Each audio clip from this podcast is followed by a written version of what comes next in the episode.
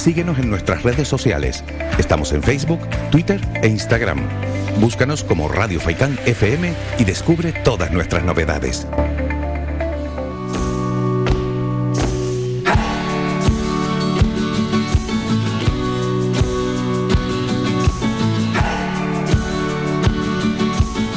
Seguimos con más asuntos. Atrás queda ya este boletín informativo y vamos a hablar con más protagonistas, con Victoria Costa, ella es presidenta de la Asociación de Docentes de Economía en Secundaria de Canarias y queremos hablar de la enseñanza de economía, de cómo se enseña fuera del ámbito universitario, fuera de lo que es eh, pues la educación única y exclusivamente de economía, donde bueno pues, eh, ya las personas o los alumnos escogen eh, materias relacionadas con la economía y no solo la enseñanza de la, economía en este ámbito, sino también en la nueva ley educativa, conocida como LONLOE. Victoria, buenos días.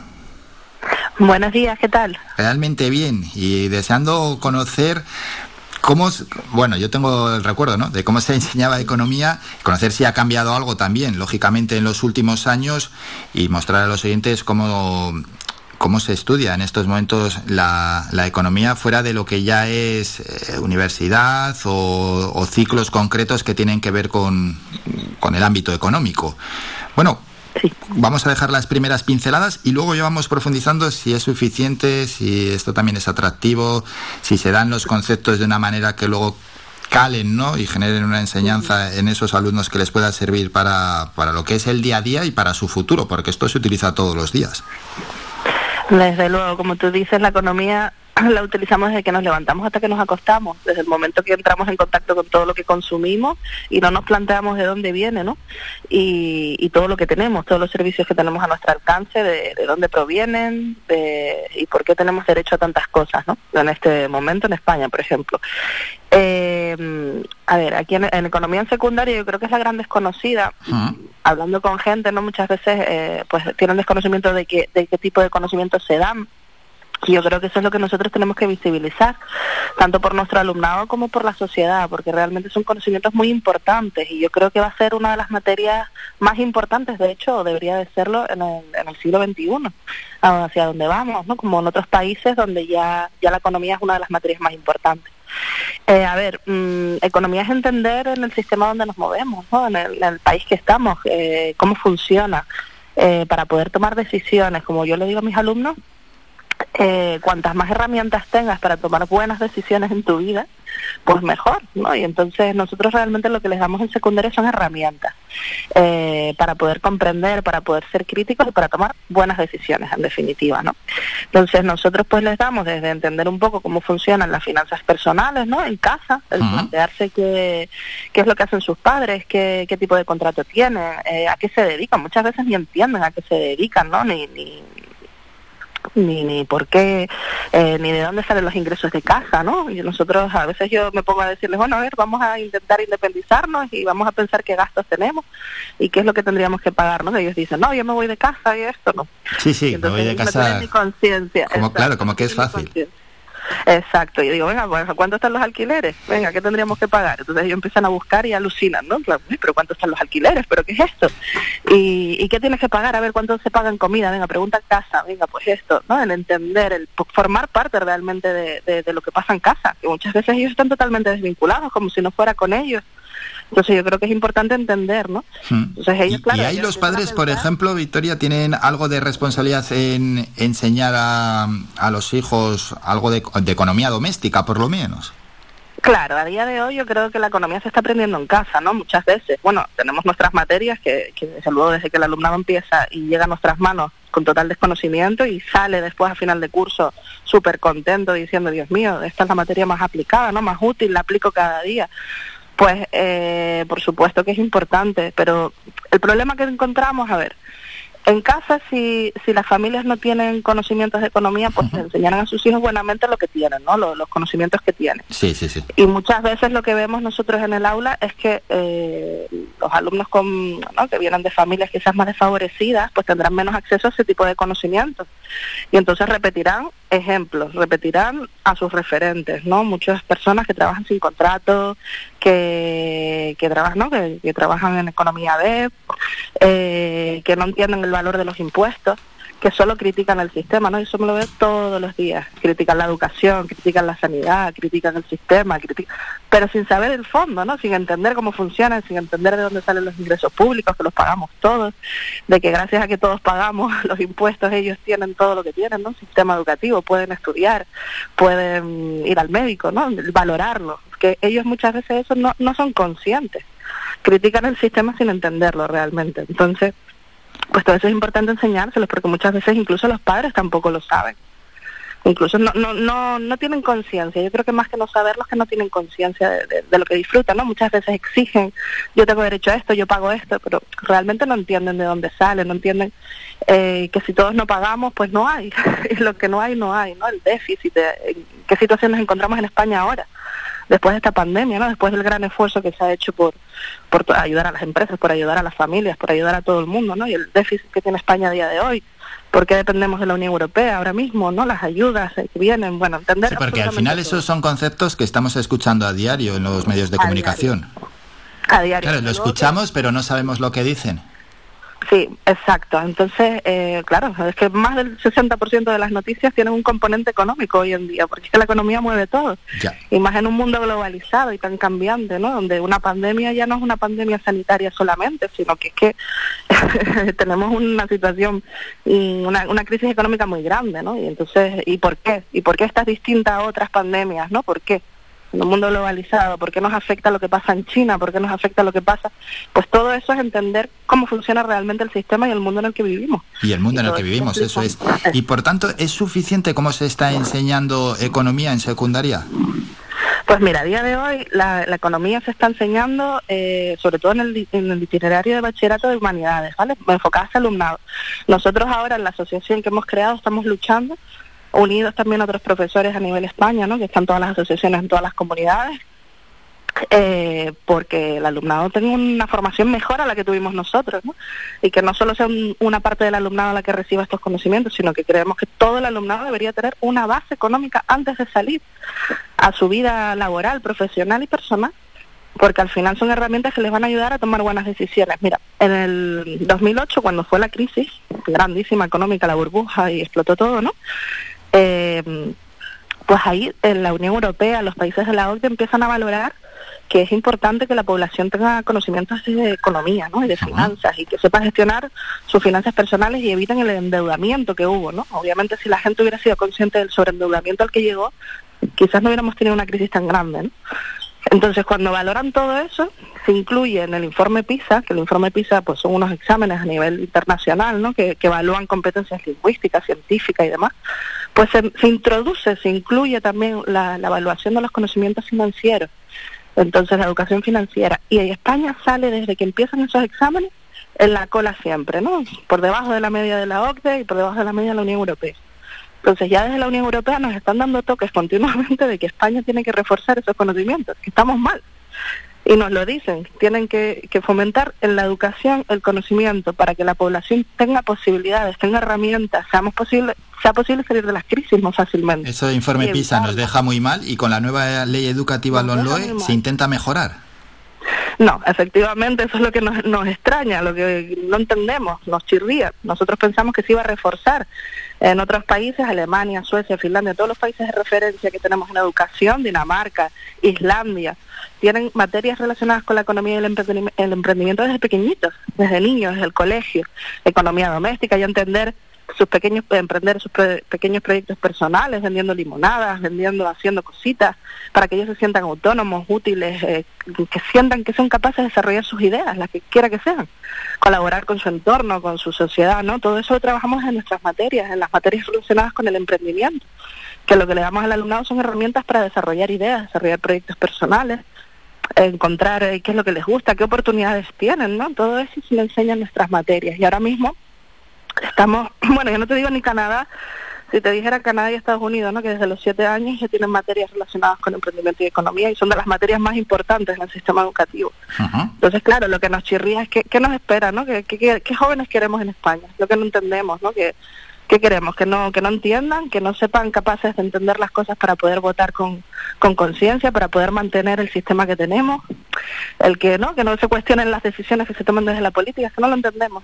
ya, porque al final muchos términos económicos que escuchamos a diario en la calle o en medios de comunicación, etcétera, mmm, ¿qué, ¿qué sucede? ¿Que tenemos que aprenderlos por nuestra cuenta?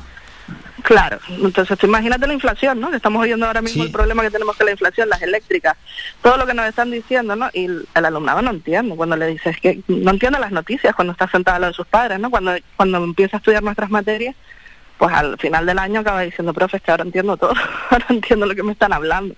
Pero es que claro, si el alumnado pasa por el sistema educativo sin tener estos conocimientos, pues se, irá sin herramientas, como digo yo, ¿no? Yo tengo amigas médicos y mis amigas médicos me lo dicen, me dicen, es que claro, yo he estudiado medicina y ciencia, pero después no entiendo las noticias, no entiendo de qué me están hablando, ¿no? He tenido que formarme por mi cuenta porque no tengo ni idea, he tenido que pagarme un máster, he tenido que pagarme para ser gestora en un hospital, ¿no?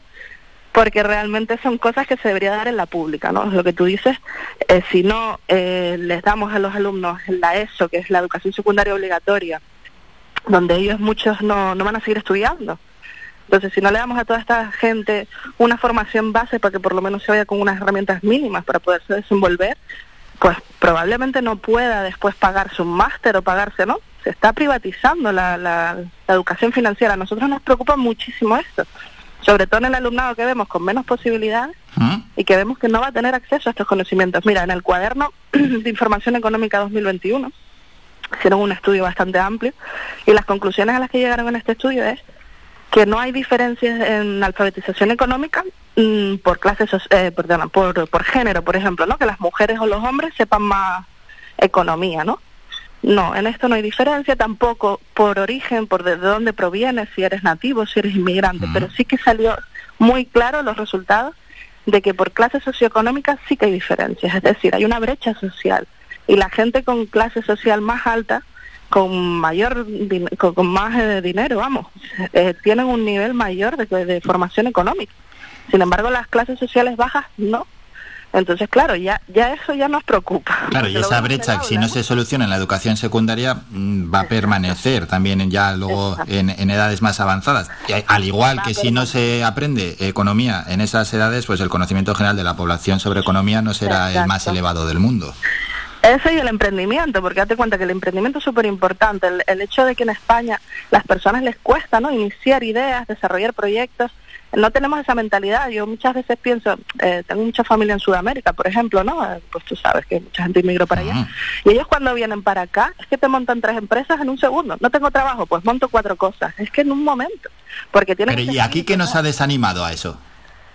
Que no, pues que no, no nos han educado para eso. Eso hay, que, eso hay que estimularlo desde pequeñitos, el hecho de decir, pues tú puedes desarrollar ideas, tú tienes esa capacidad, que te den herramientas, que tú te sientas capaz, pues todo eso se estimula desde pequeñitos, ¿no? Si nuestra cabeza nos, nos mete en un sistema educativo completamente teórico, donde lo único que hacemos es aprender teoría, teoría, teoría, que aprendemos hoy y mañana pues, se nos olvida porque no lo aplicamos, no lo aplicamos, son cosas que, pues, sé, pues eh, yo, no, yo digo que todas las materias son importantes, pero obviamente en el, en el siglo XXI y hacia dónde vamos, hay materias que son obvias, que, las necesitamos para poderlas aplicar, ¿no?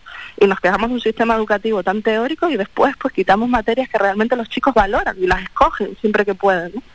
Y entonces nosotros lo que pedimos es eso, que se oferte, después aunque sea de forma optativa, pero a todo el alumnado, que lo pueda escoger, ¿no? Y que no, que un ingeniero, un arquitecto o alguien de ciencias también puede desarrollar proyectos y de hecho lo hace. De hecho un arquitecto lo hace. Nosotros Aparte que te digo, el desarrollo sostenible, ahora mismo que estamos con el problema del cambio climático y tenemos un, reto bastante importante, yo creo que es imposible abordarlo realmente si no tenemos en cuenta materias como la economía y el emprendimiento, porque es que la base del, del problema de, del cambio climático, la contaminación y demás, son las empresas muchas veces, ¿no? Y las familias. Entonces, las empresas obviamente hay que conocerlas, hay que estudiar cuáles son las malas prácticas, las buenas prácticas. Yo ahora mismo estoy con los chicos haciendo un proyecto de micro, estudiando los microplásticos en Canarias y los plásticos, ¿no? El problema de los plásticos que están llegando a nuestras, a nuestras playas y que realmente estamos ingiriendo incluso, ¿no? Que están en nuestro cuerpo, bueno, un problema bastante grande, ¿no? Hay una isla en el Pacífico casi del tamaño de Francia y los plásticos nos comen, se están cargando nuestras especies en el mar y demás, ¿no? Entonces, estamos estudiando un poco la problemática y ellos están estudiando cuáles son las empresas más contaminantes en Canarias. Y también están estudiando cuáles son las empresas que lo están haciendo bien que yo creo que es lo que hay que poner en valor, ¿no? sí, sí, no solo señalar a los que lo hacen mal, sino también eso, poner en valor a los que lo hacen bien. Entender lo que se hace mal y también que ellos propongan soluciones, ¿no? Entonces ellos ahora han estado, pues eso, investigando todas las empresas canarias que están haciendo buenas prácticas, están reduciendo el plástico, qué acciones se están haciendo, están entrevistando a directivos, están entrevistando, proponiéndoles a ellos alternativas, ¿no? Y, y claro, y es lo que mm, la conciencia, ¿no? Ahora de repente estoy haciendo un proyecto de empresas con ellos y ellos mismos ya están proponiendo cosas para los plásticos. Es maravilloso, pero que claro, que cómo lo cómo trabajas el problema del plástico, o de la contaminación o, de las cosas, si no trabajas las empresas, si no trabajas el poder que tienen ellos como consumidores el consumo responsable y el que ellos demanden ¿no? a las empresas productos responsables que hagan buenas prácticas, el poder que tienen, eso se los tenemos que enseñar desde el mundo de la empresa. Eso es, y poder hacer la, educación más atractiva, más, eh, práctica, y, no, no, tan, no tan teórica. Yo me acuerdo cuando estudié economía en secundaria y en bachiller, que luego encima entraba para hacer la selectividad, bueno, pues aprendías aquello, en selectividad era eh, tipo test, unas no sé cuántas preguntas, luego desarrollar un tema y hacer un ejercicio económico y ya está. Pues eh, la mitad en un mes, que en un mes, en, una semana la mitad ya se me había olvidado.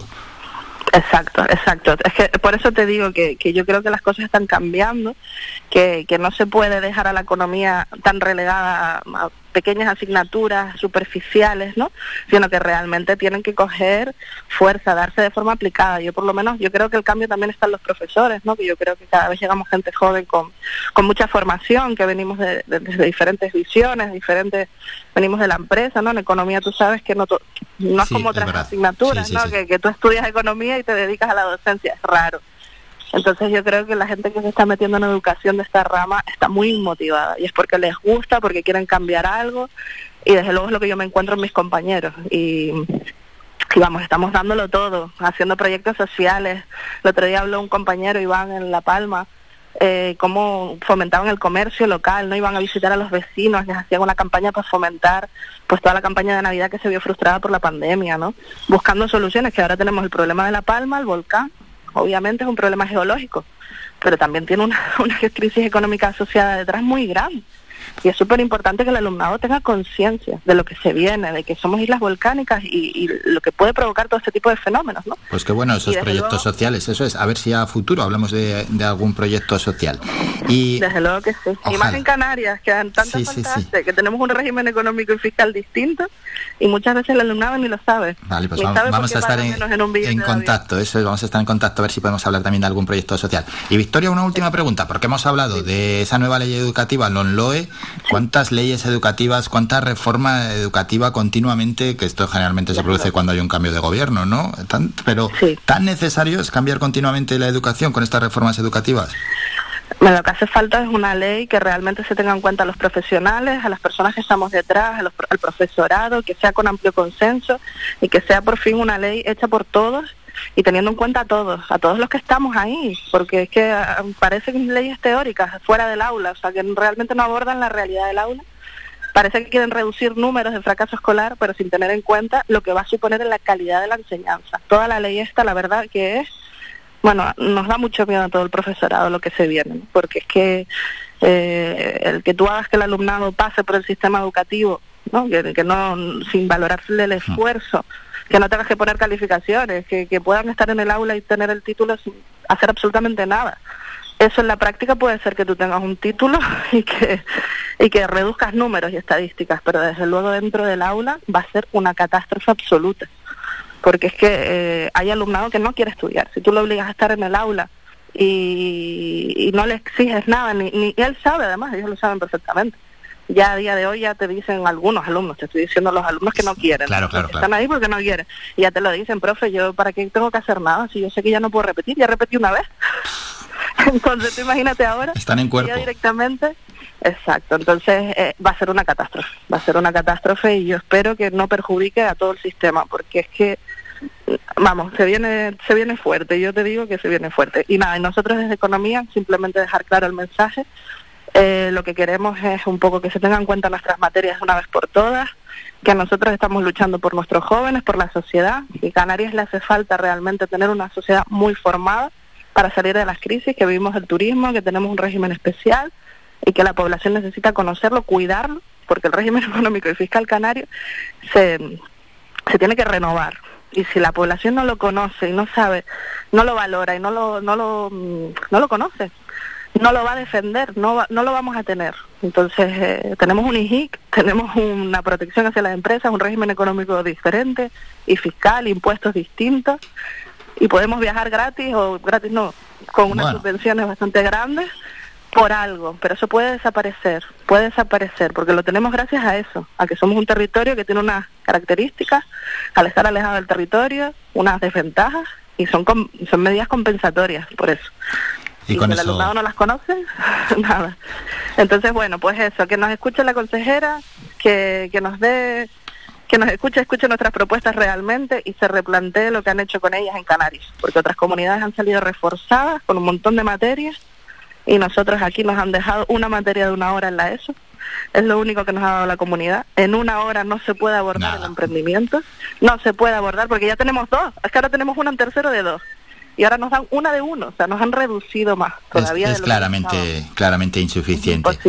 Con Victoria Costa, presidenta de la Asociación de Docentes de Economía en Secundaria de Canarias, hemos hablado. Victoria, muchísimas gracias por estos minutos y por la atención. Muchas gracias. A ustedes por visibilizarnos. Gracias. Somos la mejor información, música y entretenimiento. Las mañanas de Faikán.